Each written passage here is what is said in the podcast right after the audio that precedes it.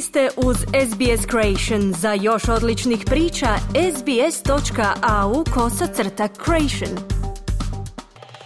U današnjim vijestima poslušajte 75. dan krize poplava u Novom Južnom Walesu.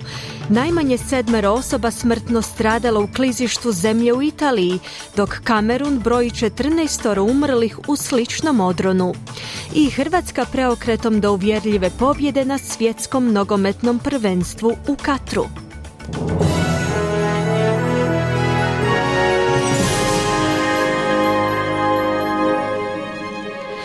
Slušate vijesti radija SBS, ja sam Ana Solomon. Započinjemo vijestima iz zemlje.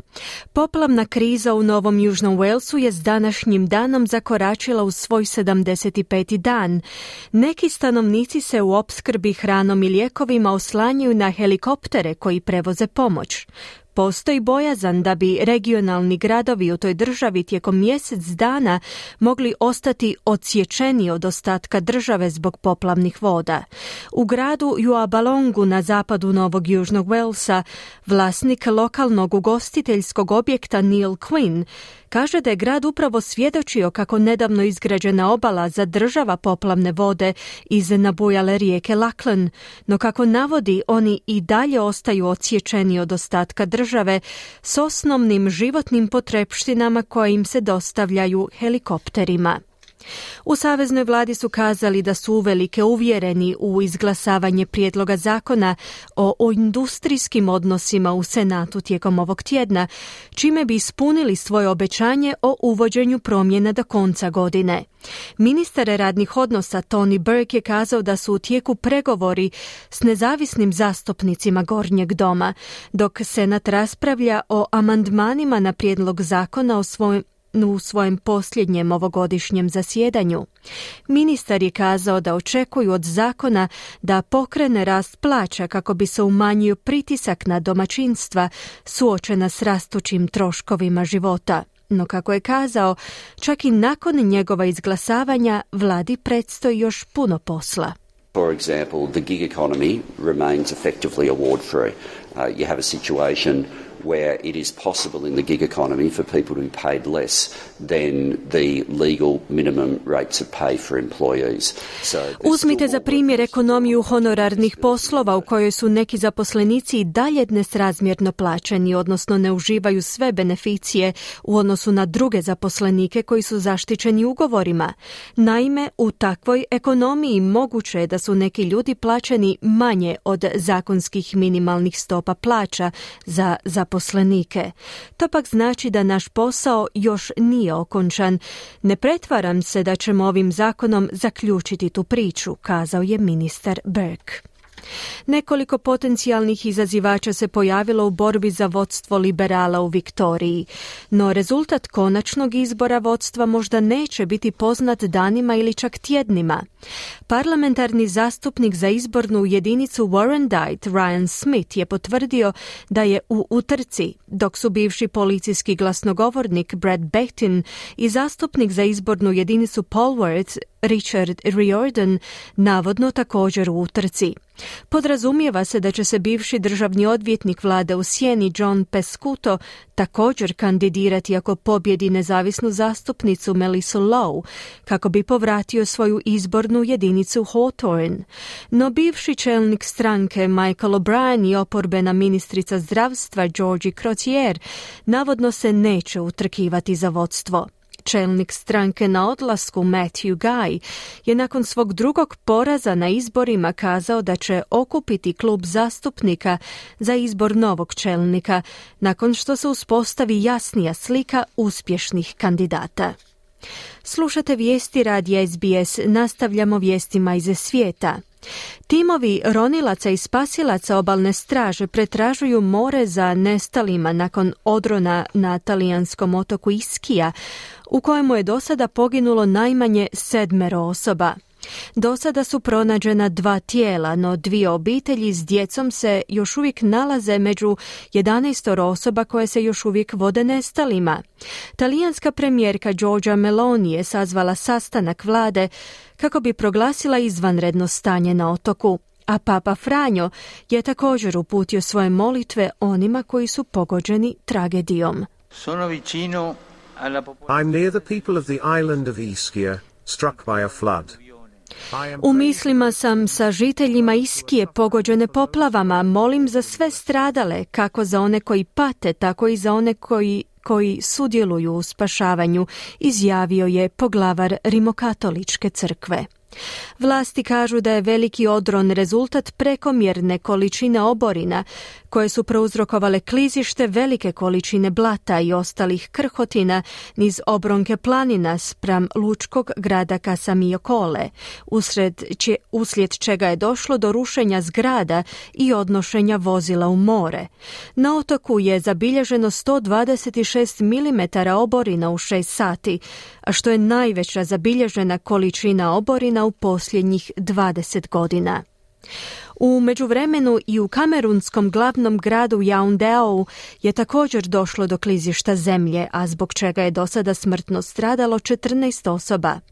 Pretpostavlja se da su stradali bili na pogrebu na nogometnom igralištu u podnožju 20 metara visokog nasipa koji se urušio na njih.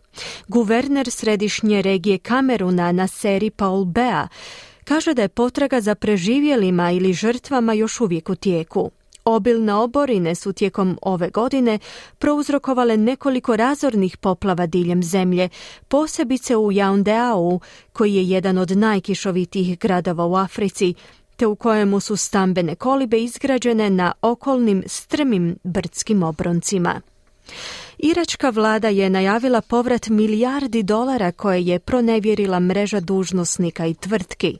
Premijer Muhamed Shia al-Sudani kaže da je pronađeno 182,7 milijardi iračkih dinara, a što je tek dio od 1,68 bilijuna iračkih dinara koje je mreža pronevjerila od poreznih vlasti u zemlji. Ovaj skandal predstavlja rani test za novu iračku vladu koja je formirana krajem prošlog mjeseca nakon dugotrajne političke krize i uslijed obećanja premijera Al-Sudanija da će iskorijeniti korupciju. Premijer je kazao da su vlasti odlučne uloviti odgovorne i pronaći ostatak novca. We will follow any suspect in and outside Iraq in any place, and in any spot. Slijedit ćemo sve osumnjičene kako u Iraku, tako i izvan zemlje. Naći ćemo ih gdje god se oni krili i povratit ćemo pronevjerena sredstva te pronaći ljude koje tražimo, istaknuo je Al-Sudani. Bivši nasin astronaut Scott Kelly posjetio je dječju bolnicu u Kijevu u sklopu akcije prikupljanja sredstava koju je pokrenuo ukrajinski predsjednički ured. 58-godišnji astronaut se susreo s brojnim pacijentima tijekom posjeta, uključujući 13-godišnju Katerinu Iorhu, koja je preživjela ruski raketni napad na željezničku stanicu Kramatorsk u regiji Donjeck u travnju ove godine. Katerina je izgubila majku u tom napadu i sada se liječi u Kijevu jer još uvijek ima geler u jednoj nozi. Kelly, Kelly je tom prilikom kazao da će se u svojoj ulozi veleposlanika uglavnom usredotočiti na prikupljanje sredstava za vozila hitne pomoći i za proizvodnju električne energije. You know, I support you, and uh, there's a lot of people in, in the U.S. and around the world that support you because Podržavam vas i puno ljudi u Sjedinjenim državama te diljem svijeta vam upućuje podršku jer shvaćaju da je ova invazija pogrešna. Vidjeti svu ovu djecu ovdje ranjenu, ne razumijem kako bilo koja osoba koja snosi odgovornost za ovo može mirno noću spavati čiste savjesti, zaključio je Kelly.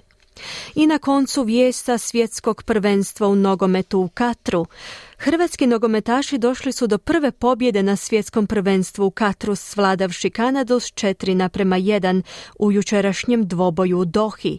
Kanađani su poveli već u drugoj minuti pogotkom Alfonasa Davisa, ali Hrvatska je već do poluvremena preokrenula rezultat. Poslušajte kako je ovu pobjedu prokomentirao napadač Andrej Kramarić. Andrej, fantastična večer za hrvatski nogomet, ono što smo trebali, visoku uvjerenju u pobjedu i sjajan nastup hrvatske reprezentacije. Evo, sve, sve ste ovim uh, riječima rekli, prvih pet minuta težak početak, ali pokazali smo ono što zapravo uvijek Hrvatska pokazuje. Fokus, snagu, psihičku snagu, vratili smo se na pravi način, okrenuli utakmicu, no, dominantno pobjedili. Ne treba previše veseli se slavi, svi znamo kako je stanje u skupini, zadnja utakmica odlučuje, nadam se da ćemo biti u stanju onako kako smo bili danas i nadam se prolasku grupe. Momčad je uvijek na prvom mjestu, ali danas e, tvoja dva gola, kakav je osjećaj, sigurno posebna večer za tebe? Pa sigurno posebna večer e, za mene i za ekipu, sigurno se ne daje dva gola svaki dan na svjetskom prvenstvu. Hvala svima na, na podršci i stvarno se sam snova. Više u nastavku programa.